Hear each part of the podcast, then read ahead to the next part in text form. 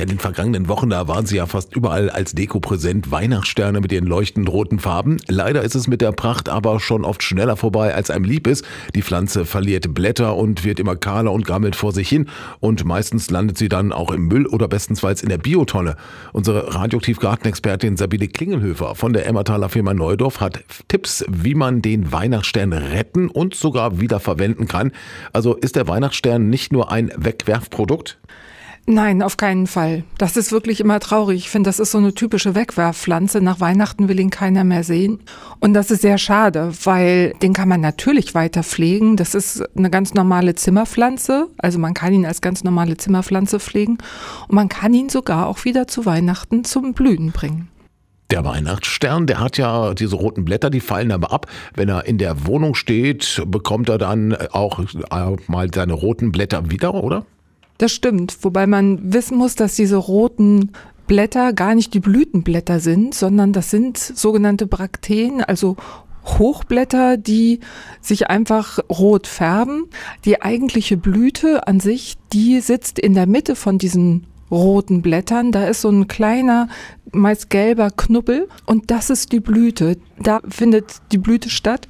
Das andere ist nur zum Schmuck und zum Anlocken von Insekten in der Heimat. Der Weihnachtsstern kommt ja eigentlich aus Südamerika. Der ist natürlich nicht als Zimmerpflanze geboren, sondern in seiner Heimat ist er ein immergrüner Strauch, der bis zu sechs Meter hoch werden kann. Das mal vorweg.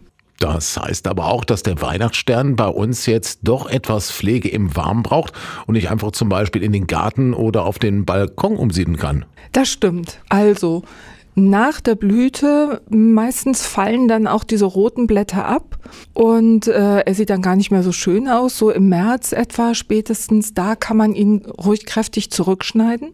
Der wird dann meist auch so, so lang und kriegt so starkelige Triebe. Also im März zurückschneiden, ruhig auch kräftig zurückschneiden. Und dann kann man ihn erstmal ganz normal hellstellen und äh, weiter pflegen. Ab April dann auch wieder düngen alle zwei Wochen. Wer will, kann ihn auch umtopfen, dass er einen etwas größeren Topf kriegt. Ganz wichtig ist, dass der keine Zugluft kriegt. Das mag er nicht. Zugluft mag er nicht, aber man kann ihn so ab Mitte Mai ruhig in den Garten setzen, nicht in die pralle Sonne, aber schön hell. Und da kann man ihn im Topf lassen, aber vielleicht irgendwo einsenken, so dass er auch gut Wasser kriegt, ab und zu mal gießen. Und da kann er dann erstmal bleiben bis zum September. Und wenn man dann den Weihnachtsstern tatsächlich wieder zu Weihnachten mit den roten Blättern haben möchte, muss man dann aber doch einen Trick anwenden. Was ist da zu tun? Genau, ja, da gibt's einen sehr einfachen Trick, nämlich einen großen Karton. Das ist vielleicht ein bisschen komisch, aber die machen diese Hochblätter und auch die Blütenanlage nur, wenn sie im Kurztag sind. Das heißt, wenn der Tag für diesen Weihnachtsstern höchstens zwölf Stunden hat. Länger dürfen die Tage nicht sein, sonst macht er überhaupt keine Blüten und auch nicht diese Hochblätter.